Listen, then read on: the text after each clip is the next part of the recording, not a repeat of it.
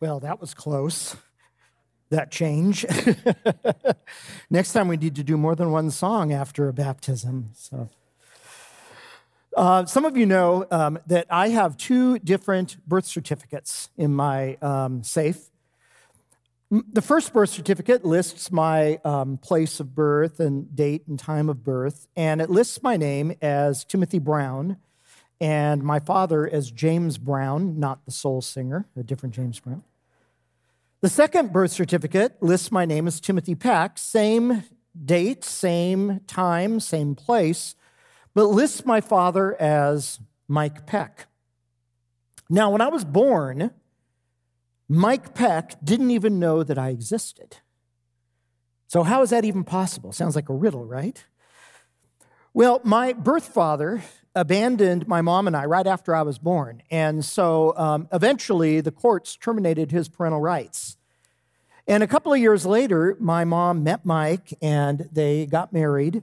And when I was about seven or eight years old, my mom's second husband, Mike, adopted me.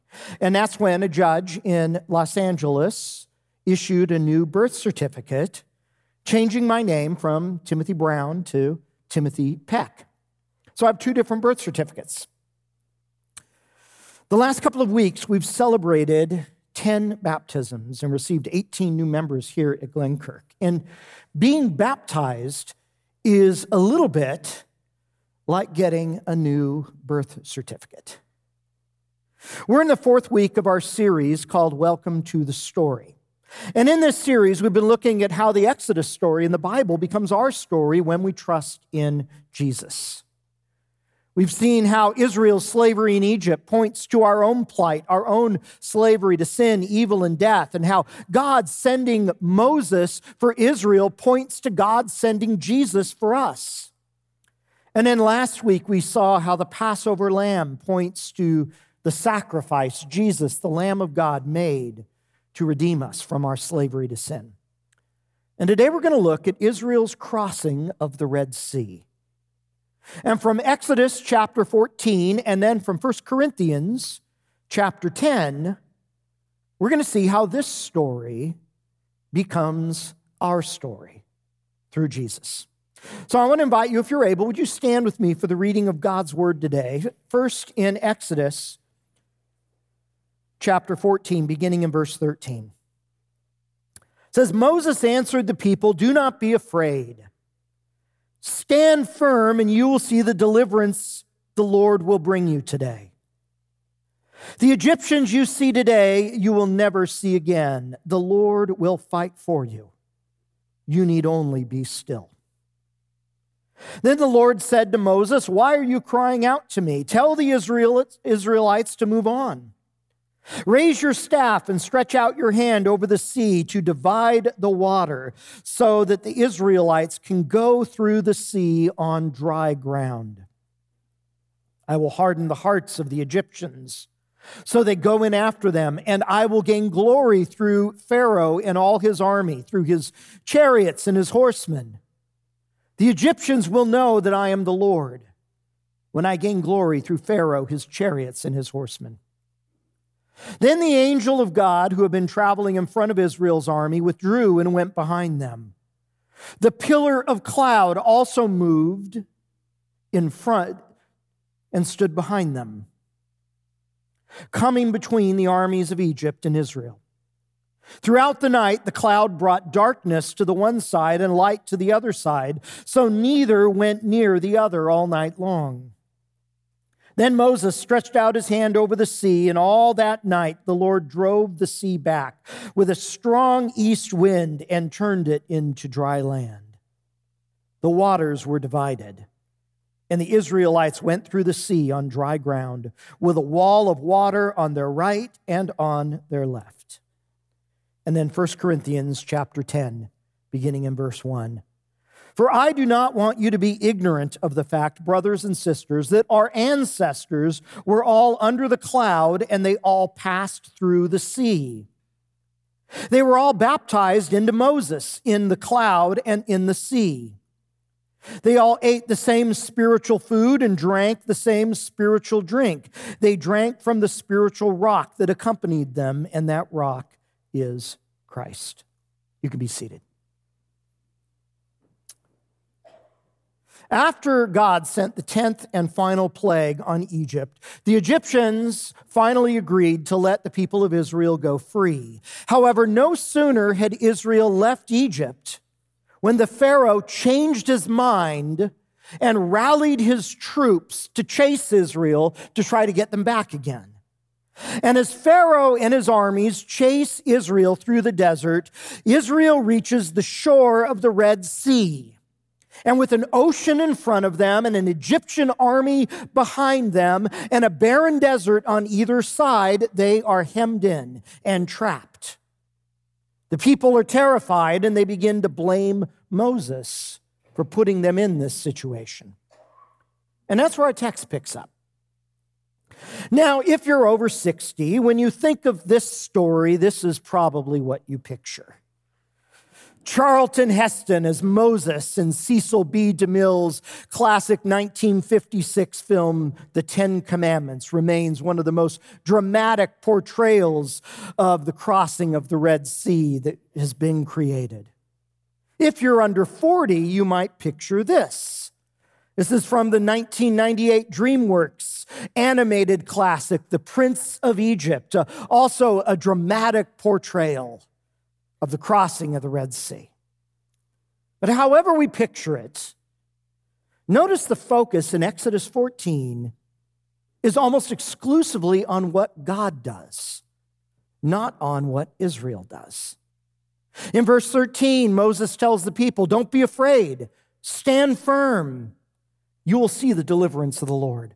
Verse 14, the Lord will fight for you. You need only be still. God is the focus of the action in this chapter, and the people are called to simple, quiet trust in God and putting one foot in front of the other.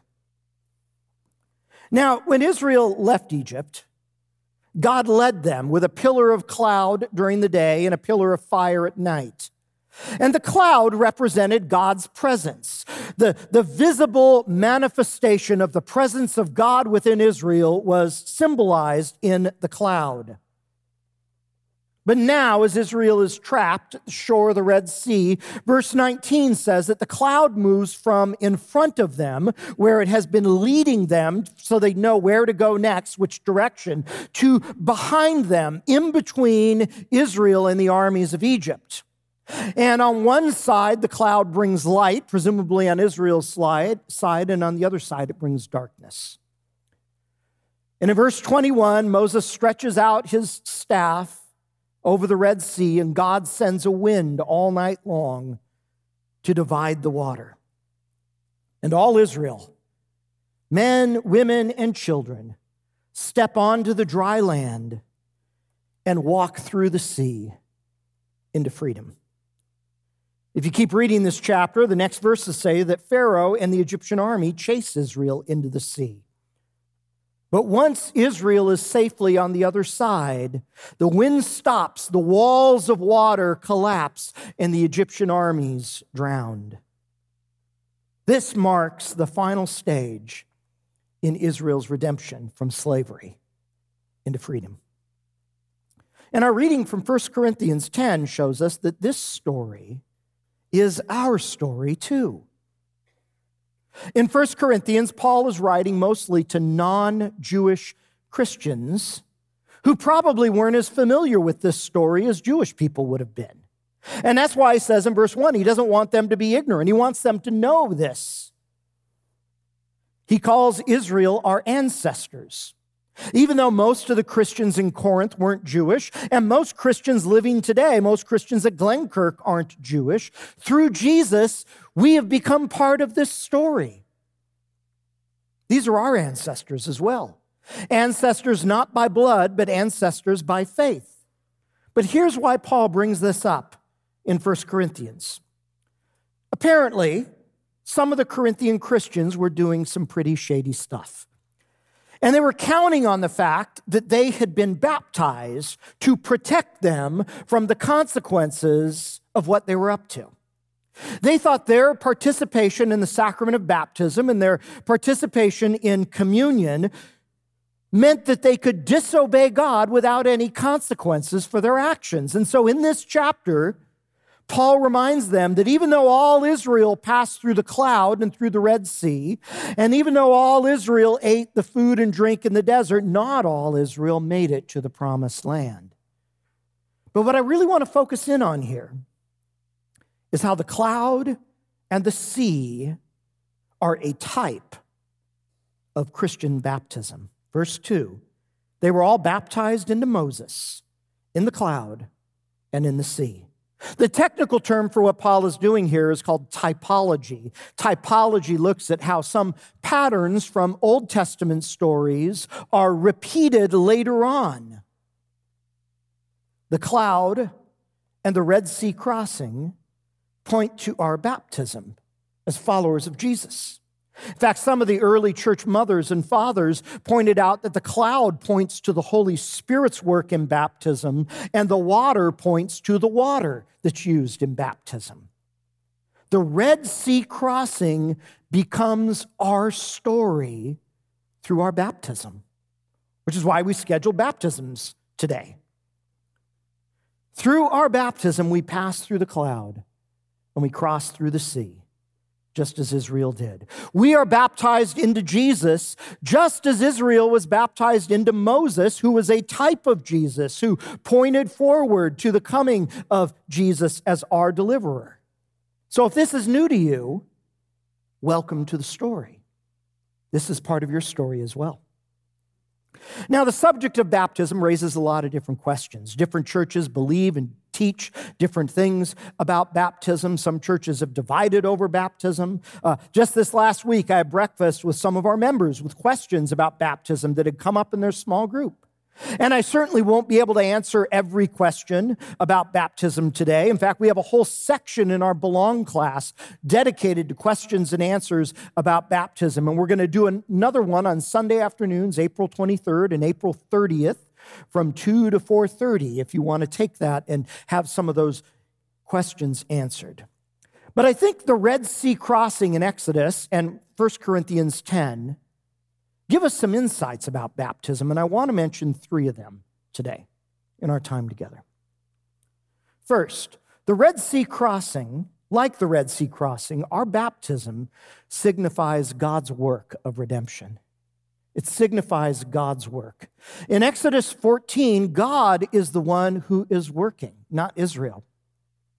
When some people talk about baptism, they focus on what the person being baptized is doing that person's obedience, or that person's faith, or that person's profession.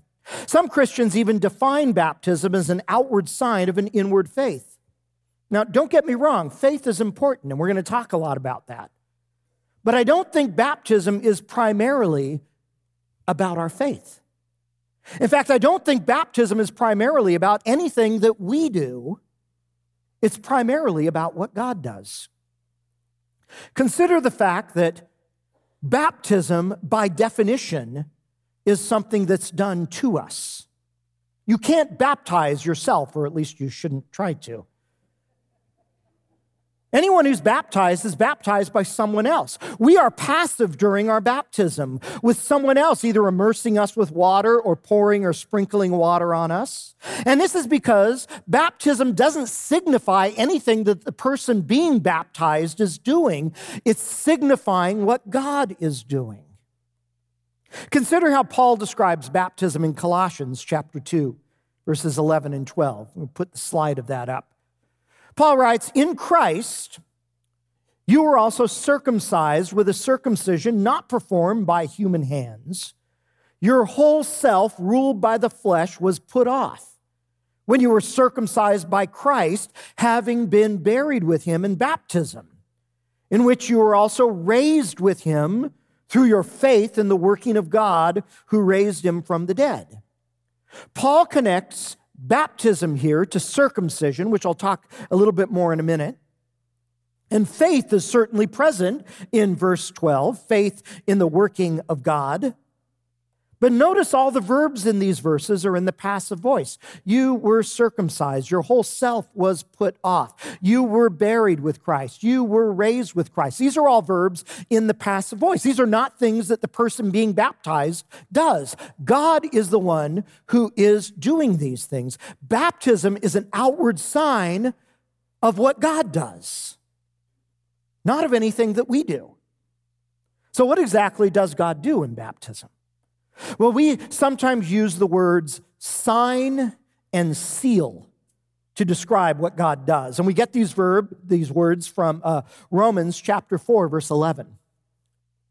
Baptism is a sign, it points to something. And it's a seal, it authenticates the promises that God has made to us through his son Jesus. God has revealed those promises in his word, in the Bible. Baptism is the visible sign that points to those promises. As a sign, baptism points to God's promise to forgive sins. That's something God does through Jesus. As a sign, baptism points to God's promise to give people new life through the resurrection of Jesus. That's something God does.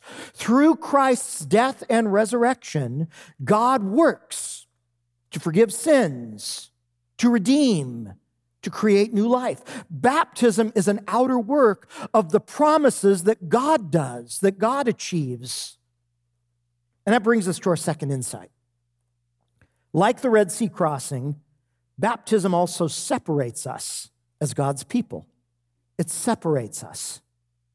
The cloud and the sea marked Israel's transition from being slaves who belonged to Egypt to being a new covenant community that belonged to God. Israel went into the Red Sea one thing, and they came out the other side something else. Baptism separates us as God's people. It's like a seal of authenticity. It's a seal that marks us as authentically belonging to God and authentically being part of God's covenant community. Notice again from Exodus 14 all Israel was baptized in the sea adults, children, babies. The young children passed through the cloud and across the sea in the arms of their parents' faith. But they were all baptized into Moses in the cloud and in the sea. I put up Colossians 2 earlier because it helps us explain why here at Glenkirk we baptize the children of believers. Now, I know not all churches do that, and I'm not here to speak negatively about other churches and what they believe, but here's why we do it. Before Jesus, before he came, circumcision was the sign of God's promises and the seal that authenticated that a person belonged to God and belonged to the people of God. And so in ancient Israel, they had two kinds of circumcision what you might call believer's circumcision and what you might call infant circumcision. So, say an Egyptian family saw what God did in Egypt and wanted to join Israel, left Egypt and wanted to join the people of God. If that happened, and we know from Exodus that it did happen, the adult men in that family would undergo what we might call believers' circumcision. They would be circumcised as a sign of God's work to redeem his people, and that would be a seal that they belonged to God and that they were part of the people of God. Their faith in God and their circumcision meant that they were a part of Israel, even though they weren't ethnically Jewish. And they would be just as much a part of Israel as anybody born in Israel was. But there was also infant circumcision. People already born in Israel, already in Israel, would circumcise their baby boys eight days after they were born. And these babies would receive the sign of God's work of redemption, the seal authenticating that they had been um, belonged to God and they were part of the people of God while they were babies. And then the parents and the community would all commit themselves, pledge themselves to raise those babies to love and obey God. And as the child grew, they would pray that that child would eventually live into his circumcision so that over time he would have his own faith. And in Judaism, boys confirm that faith at their bar mitzvah when they turn 13 years old. Now, the Bible's connection between circumcision in the Old Testament and baptism in the New is why we baptize adults who believe in Jesus and their children. Now, obviously, there are some differences. Baptism is for both men and women, boys and girls. Baptism is a sign of what Jesus did for us and what God does through Jesus. Baptism is a seal authenticating that a baptized child is now one of us, part of his church. Parents here have their children baptized during our worship services, and together we commit ourselves to them to help raise that child to love and obey God. When they cry and fuss in the nursery, we are the ones who hold them. When they memorize Bible verses at Awana, we celebrate with them. When they pull the fire alarm during a worship service, we show them grace. When they become awkward teenagers, we accept them. When they question their faith, we are patient with them. And we hope and pray and work that they will eventually confirm their baptism with their own faith in Jesus. And when they do, we celebrate with them. You see, in both the Old and New Testaments, the people of God are always a mixed community of those who have faith and the children of those who have faith who may or may not yet have faith. And baptism is what separates us as God's people. And God's people include those who trust in Jesus and their children. Finally, and third, like the Red Sea crossing, our baptism seals our transition from death into life. It seals that transition. Sometimes we call baptism a sacrament, and the simplest definition of a sacrament is that a sacrament is a God given visible sign of an invisible spiritual grace. And in baptism, the visible sign is water.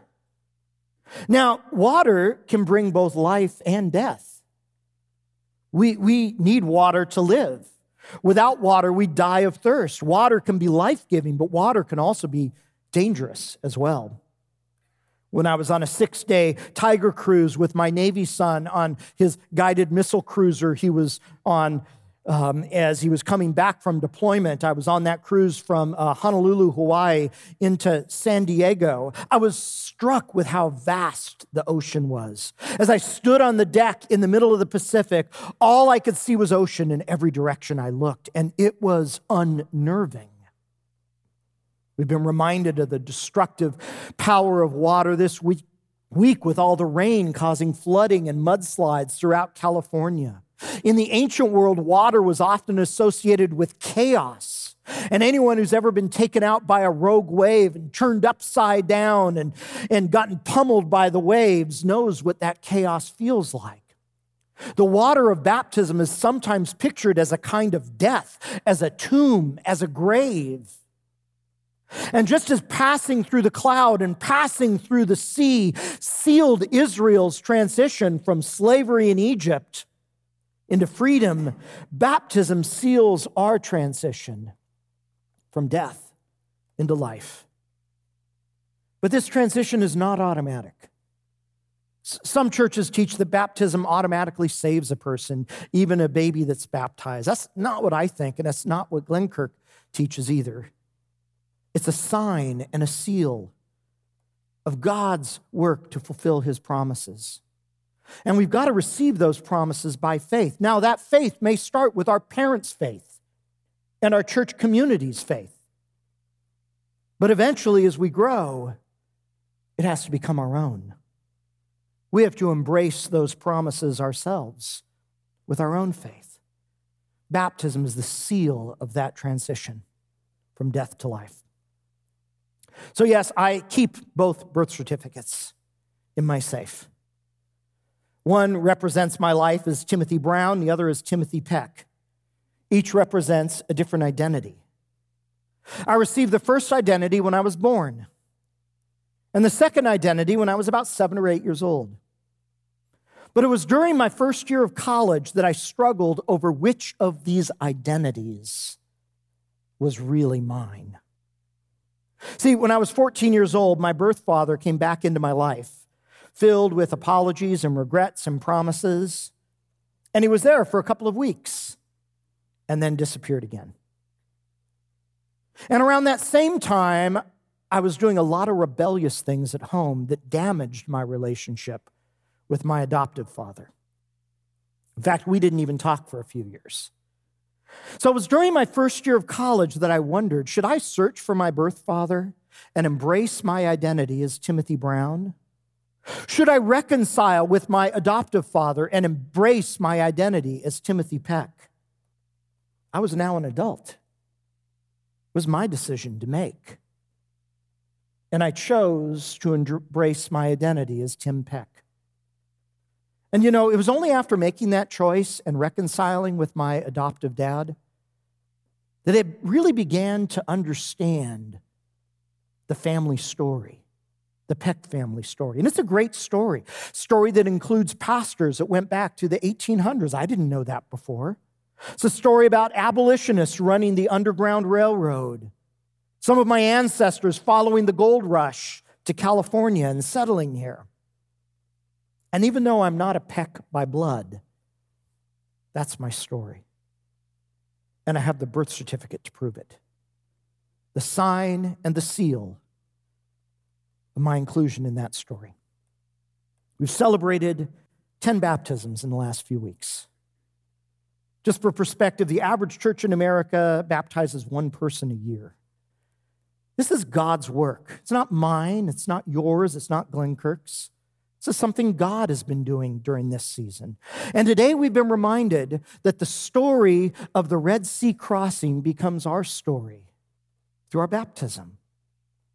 Whether we were baptized as babies, children, students, adults, we pass through the cloud and pass through the sea.